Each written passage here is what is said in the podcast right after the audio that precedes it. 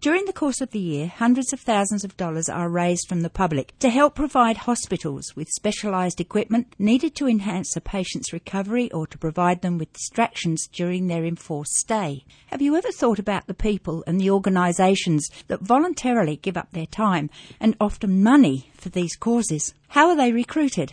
And how is such a group coordinated and looked after? To take us through the stages and explain the workings of a couple of these, I'm delighted to introduce to you two ladies who have spent many years in this service.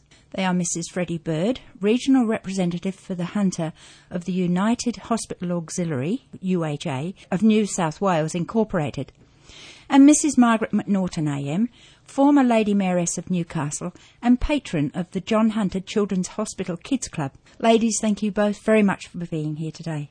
Freddie, I'd like to start the program with you by asking you to explain to us about UHA. When did UHA come into being? It came into being uh, in 1933. It was um, thought up by some very, very brainy people, apparently, because the founding fathers set the uh, principle that all monies earned by each auxiliary in their own hospital, the money has to then go into their, their hospital. Nothing comes down to the head office in Sydney. Why was it started? Was it because the auxiliaries were separated and they needed a, a central body? I think that it was more of a, uh, of a protection uh, because uh, insurance comes into this, of course. Mm. Uh, they're all completely covered by insurance, by the UHA, and it's, it is a bonding process. Uh, we get together once a year for a state conference. It, it just helps. We, each auxiliary seems to help the other auxiliaries in their own particular region. Mm. You mentioned about the conferences being held in Sydney. Do you ever go outside Sydney for, for these conferences? Yes, over the past few years, we have uh, brought in uh, as a resolution uh, that we hold a country conference every second year. Actually, this all commenced in the year 2000 when the Olympics were on, and Sydney was a premium for us to try and get accommodation, etc. Mm. So it was suggested by the then state president, Jan Maskell, that we go outside of Sydney, and she contacted me and asked would Kurri Kurri be acceptable. That is, that the TAFE at Kurri, which has tremendous facilities, very big auditorium and accommodation. And so that was the first time that we'd moved outside and realised how good it was because the majority of members are country. Mm. So uh, from then on, we've been to Tamworth, we've been to Dubbo, and this year we are going to Griffith. How far does the area for New South Wales cover? I mean, what are the boundaries? Is it the actual state boundaries? Exactly. Exactly the, the, state, the state boundaries? Full state. You cover a lot between you. You cover a lot of miles. Exactly. Yes. Mm. I mean, my mileage, of course, is mainly uh, in the Hunter mm.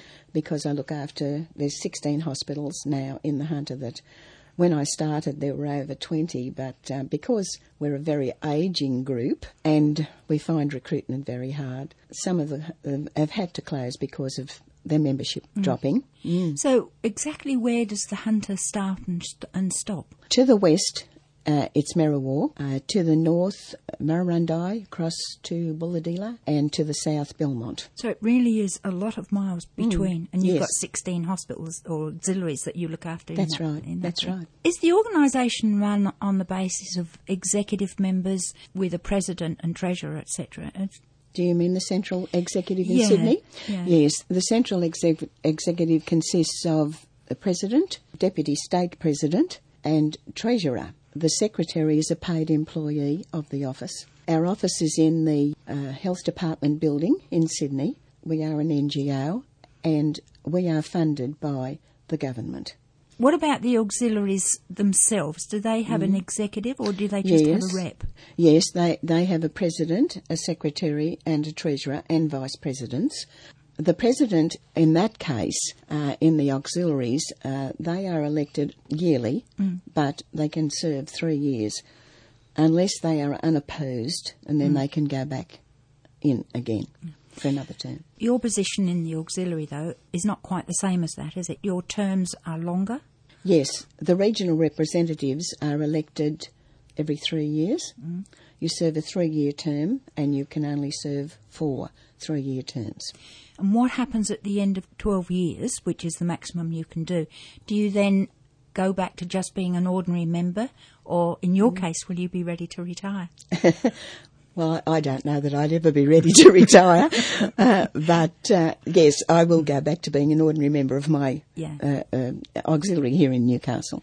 So, how does a, a member get to be elected to go onto the executive? Is it simply you're nominated by another member and then you can have an election? Uh, there is an election, yes. Uh, in my case, uh, it's a little bit different. My predecessor was Frida Bailey, a member of the Maitland Hospital Auxiliary, and uh, she died suddenly. And so I was approached by the president at the time and asked would I take the position. And because it is only every three years, when I said yes, I have to then just serve for nine months before I came up for my first election. And then it's continued from there. When you became the representative, had you been involved with the UHA for before that as a as an auxiliary member? Oh, yes, I've been in Mike's, the John Hunter Site Carers. Uh, I've been a member of that auxiliary uh, for some years. What happens when you stay with the organisation but you feel the time might have come to retire and you haven't finished your term? Do they they sort of just replace you or do they leave the position open these days? Uh, They can have an election, uh, but normally, uh, in the case of it happens happening suddenly, there is a deputy. I have a deputy, All right. and that person steps in. So the position is always filled all the way through. Oh yes, yes. Do you have any special duties involved in your position other than, of course, attending for annual general meetings of the auxiliary? You get called on for other duties? I'm available. We might as well say 24 hours a day, seven days a week. Uh, I get phone calls from the auxiliaries in the valley, and you know we solve problems, and um, they ask for advice and perhaps something that needs explanation. So I'm really on call uh, in the meantime, and I do visit. I do visit the auxiliaries. During the time that you've been in the position you've got now, how much money has been raised within the organisation that you look after? For the hunter. For the hunter, um, for the term that I've been in, which uh, is 10 years, eleven million, hundred and twenty-four thousand, one hundred forty-six dollars. Wow, Wow. that is a tremendous effort. By our little ladies and gentlemen beavering away day in, day out. Isn't that wonderful? You're listening to Wellbeing, and I'm talking today to Mrs. Freddie Bird. My second guest is very well known in Newcastle and the Hunter Valley. She's Mrs. Margaret McNaughton. Margaret, I know that you're very much involved with the community in Newcastle and, in particular, the John Hunter Children's Kids Club. Why was the Kids Club formed and when? Well, it was started just after the hospital uh, opened at the John Hunter. And uh, it was just a children's ward then. And Dr. Cliff Hoskins approached me and asked if we could perhaps start a little fundraising group because the needs that the children had in the hospital were not being addressed. There simply wasn't enough uh, money in the medical pie to go around. And there were specific things that children need to uh, uh, help them to have a, a more comfortable stay. And uh, I gathered a few friends around me and approached them and asked if they would be interested in helping. And uh, that's how it started. And uh, it was about 1993, 92, 93 that we started. I can remember one of the first things that you were asked to raise money for was sheepskins for the kids. Yes, that's Um, right. And it was such an enormous amount of money. It was something like $600 or something, wasn't it, for the 10? Yes, it was 350, which we thought was an enormous amount of money at that time because we didn't have anything. But the, the sorts of things that they would they started off needing were just scraps of paper from people's um, old photocopying machines and crayons, just to amuse the children because there was just nothing, no toys, no televisions, nothing. So uh, it's progressed, and then it was uh, that was the, really the very first thing because the children were getting bed sores, and uh, we were asked, especially with the babies, would we be able to provide these sheepskins, and it's just gone from there. Margaret, when the Kids Club was formed then, it was simply a children's ward within the John Hunter hospital. That's right. How did it come to be the John Hunter Children's Hospital? What happened in that process to make them almost autonomous? we were finding that a lot of money that um, was being raised uh, wasn't enough because while we were um, a children's ward, uh, we had the numbers, we were about 40% of the numbers that were uh, down at Westmead and the other uh, children's hospitals, Westmead and Sydney Children's Hospital, but we weren't getting the government funding that would uh, subscribe to that and bring us, um, give us the extra funding. So uh, we, we thought it would be a good idea, and our president, who is still our president, Frank Rigby, approached Tim Smythe with the uh, the idea that uh, because we um, had so many numbers and our area of service stretches from here to the Queensland border. So we have an enormous area mm. from the central coast right up to the Queensland border, and we thought that we really warranted the status of uh, a children's hospital, and by having uh, that status, it would also elevate the, the, status of the John Hunter Hospital, which had been going through rather a rough patch with the community. And uh, when uh, it was acknowledged that uh, we sh- it would become a, hos- a, hospital within its own right, we still don't have our own building, but we are a hospital within a hospital. Mm. So, when did the Children's Hospital get involved with UHA? Well, we we actually started the kids club. Uh, became involved with UHA before the uh, it became the children's ward became officially a children's hospital. Mm. So, so it's it's a fair few years that you've been involved or part of UHA. Yes, we've yeah. been involved in a, for about twelve years now. In just for the kids club, in the time it's what 10, 12 years? Uh, 14. 14 years. Have you any idea how much money that's been, been raised for the in that auxiliary?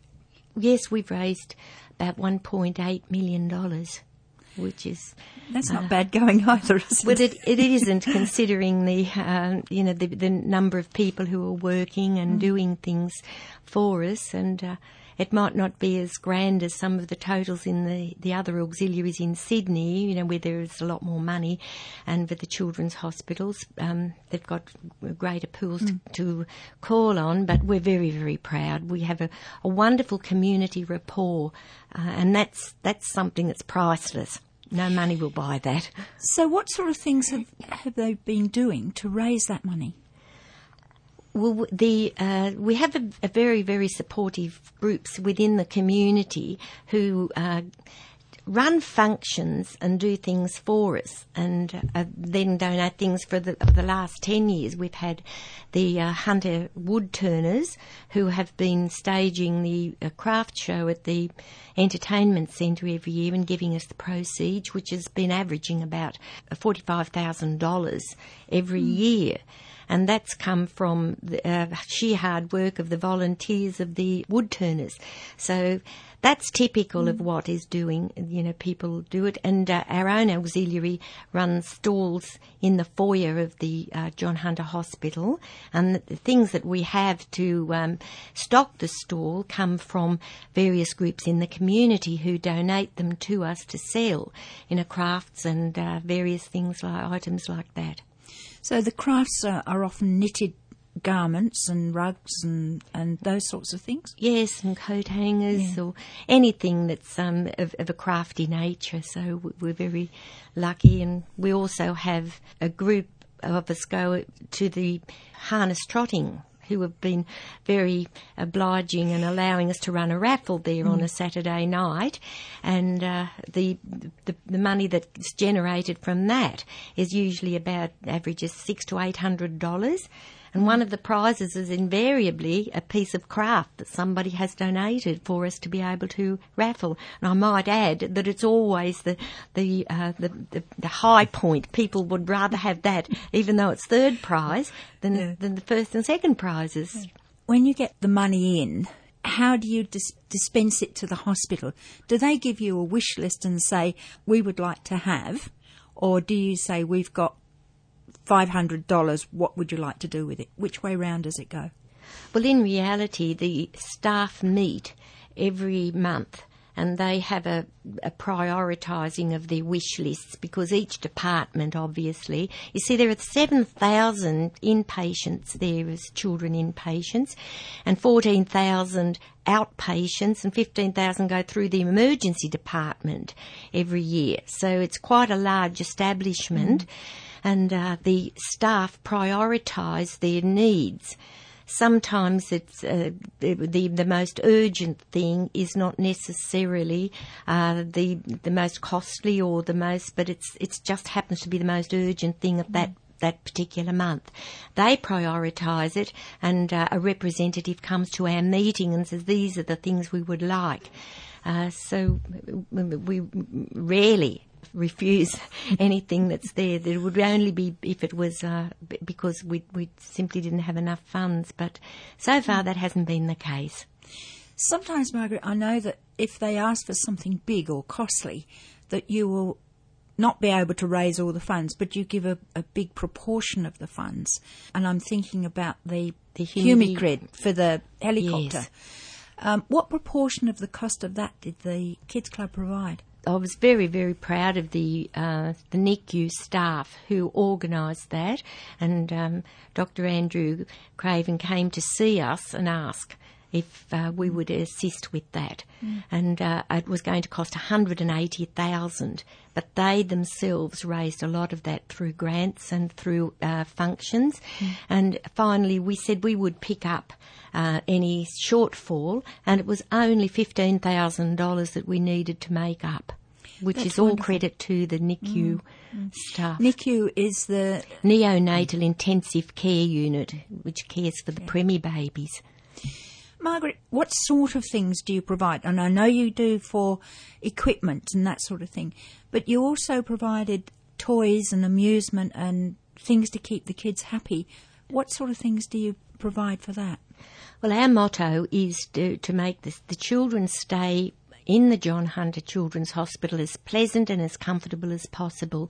So we provide any toys that are needed. Um, we've provided televisions for every area where children are around the hospital, such as in the emergency department, and a playing area, and a playground equipment outside the hospital. And we also uh, subsidise the play therapist uh, with the equipment that she needs um, to uh, care for the children un- while they're in hospital and entertain them. So whatever is needed, and the play therapist and all of the other speech pathologists and all of these people will inform us of what they need. Mm. So uh, we we just provide them. That's what you work for. That's right. You're listening to Wellbeing. I'm Iris Nichols, and my guests today are Mrs. Freddie Bird, the regional representative for the Hunter with United Hospital Auxiliary, and Mrs. Margaret McNaughton, patron of the John Hunter Hospital Kids Club. Freddie, how important do you think it is to have organisations like UHA? Oh, I think I think it's very very important because uh, it um, it coordinates uh, all the auxiliaries and keeps them together. Uh, we have tremendous conferences, statewide conferences, and uh, it, it's a two day conference, and everybody enjoys themselves, and we mix uh, and we share uh, fundraising ideas, uh, etc., and also we pass resolutions. Uh, to the government, where if we think something needs change, we bring that up and discuss it, and then if it passes through our conference, mm. it's then passed on to the government. If there are groups of people raising money for their local hospital, how important is it that they become a member of UHA? I think that, uh, uh, as I said, it, it is a blanket cover, and it's it's important that they do this so that they can coordinate with other auxiliaries, mix and, uh, and have various means of making money. But uh, also, it's a protective measure it makes it so much more interesting if they're doing something outside just the work they're doing for their auxiliaries to bring forward things to the government that just the normal run of people consider should be addressed. Mm. Are there comparable organisations in other states? I believe so. Uh, I'm not sure. We, we're not like, say, for instance, the CWA, which is nationwide. Mm. I'm, I'm sure that there must be other organisations. I know definitely Queensland. Uh, because I, I know somebody, you know, from that area, but I would say that it, it would would be in each state.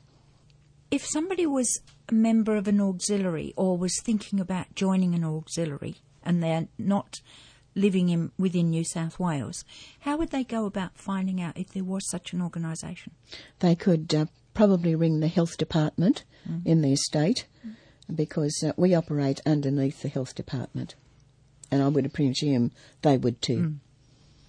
Margaret, the Kids Club has a lot of people who, as you were saying earlier, who who knit and embroider and, and things for the stalls. How do these groups get started? Is it just you know somebody let's sit down and, and have an afternoon of knitting? Is that how they get going? Sometimes, yes. Uh, there's a particular group that uh, started up in a retirement village at uh, Shoal Bay, and they just uh, sat in one another's units and uh, decided that they would help by uh, creating these amazing craft things. Then would just contact us and and say, "Would you come up and uh, collect the things we've we've made them knitted toys and everything for the stall?" But uh, I find too, as I go around to the nursing homes to entertain, uh, and I talk about the because they like to keep involved. I've found that many of the um, activity officers will uh, encourage those who are able to do it to knit and to crochet and do rugs for them. And when I return for a visit, or they'll ring me up and say, "We've got some things for you." And that in itself is a two-way street because the, the residents of the nursing homes or the aged care facilities feel that they're part of the community, that they're mm. contributing they're not uh, just redundant anymore and just sidelined into uh, one of these facilities. So they feel as though they're involved and they, they're helping and they're contributing and their sense of well-being is uh, raised and, and it's, it's so as well as helping us because we sell the goods and raise the money to buy the equipment for the children, they know that this is happening. We in turn send them a thank you letter and a certificate of appreciation which goes up on their wall and uh, it, it's their self-esteem's raised. So it's, it's, it's really a good feeling. Can anyone get involved in fundraising? I mean, do they have to be a group, or can they just sort of? I've got some knitting I want to do, crocheting, making toys, or whatever. Can they just um, do this and then contact the the kids club? In our case, the kids club and say, "Look, I've got all these things." Do they have to be hot, belong to a group? No, not necessarily. We're very grateful for any donations and we never refuse anything because we can always find a use for it. And so we're very appreciative of anything that's, that's forthcoming. Is it hard to get a group going to to raise funds for any organisation? It depends. Um, I've found now tomorrow I'm going to uh, a group fundraising effort, and they are a, a subgroup of ours. They belong to the uh, the kids club, but they're called the KCs, and they work specifically for the children with cancer. And they started off because uh, originally about 10 years ago, um, when the telethon was on, and they decided they just wanted to have a little fun time together to raise money for the telethon. When they found that the telethon um, had so much money, they said, we'd like to give it to the the, to benefit the children in the actual children. Is there any group? So they asked me, and I was able to put them in touch with the kids club because they will just raise money specifically for children with cancer, and we respect that. That money is um, put aside for them, so that. And at the moment, there's an enormous project on that uh, they're helping to raise funds for. And uh, it started off with $1,000 10 years ago, and last Christmas they gave me a cheque for $24,000. And they just have fun.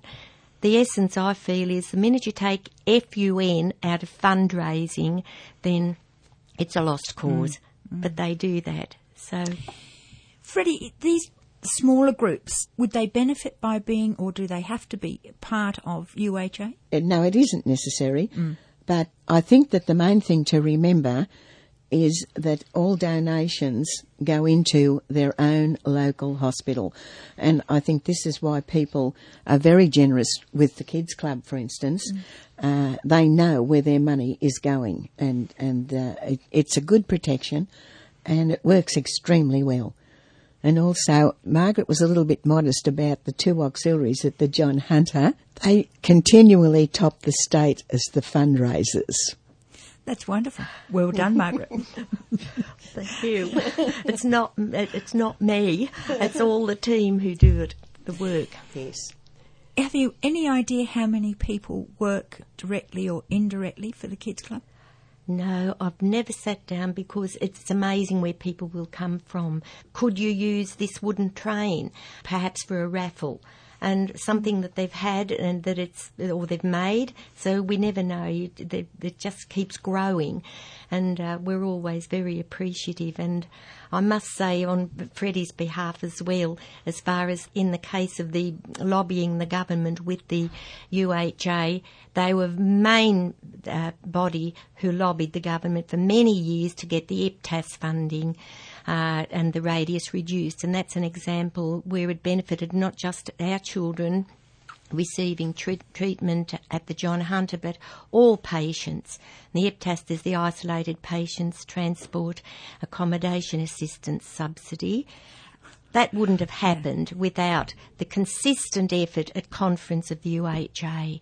So it's not just about fundraising, it's about making conditions and quality of life for the patients in all of the hospitals, whether they're children or adults.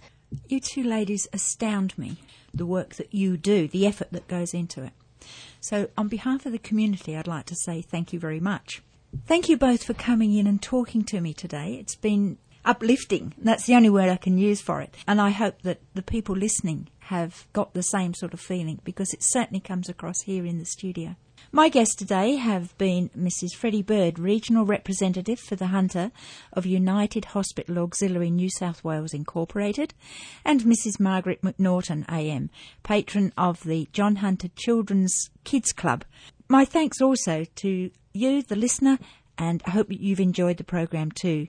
And from all of us here, we wish you well.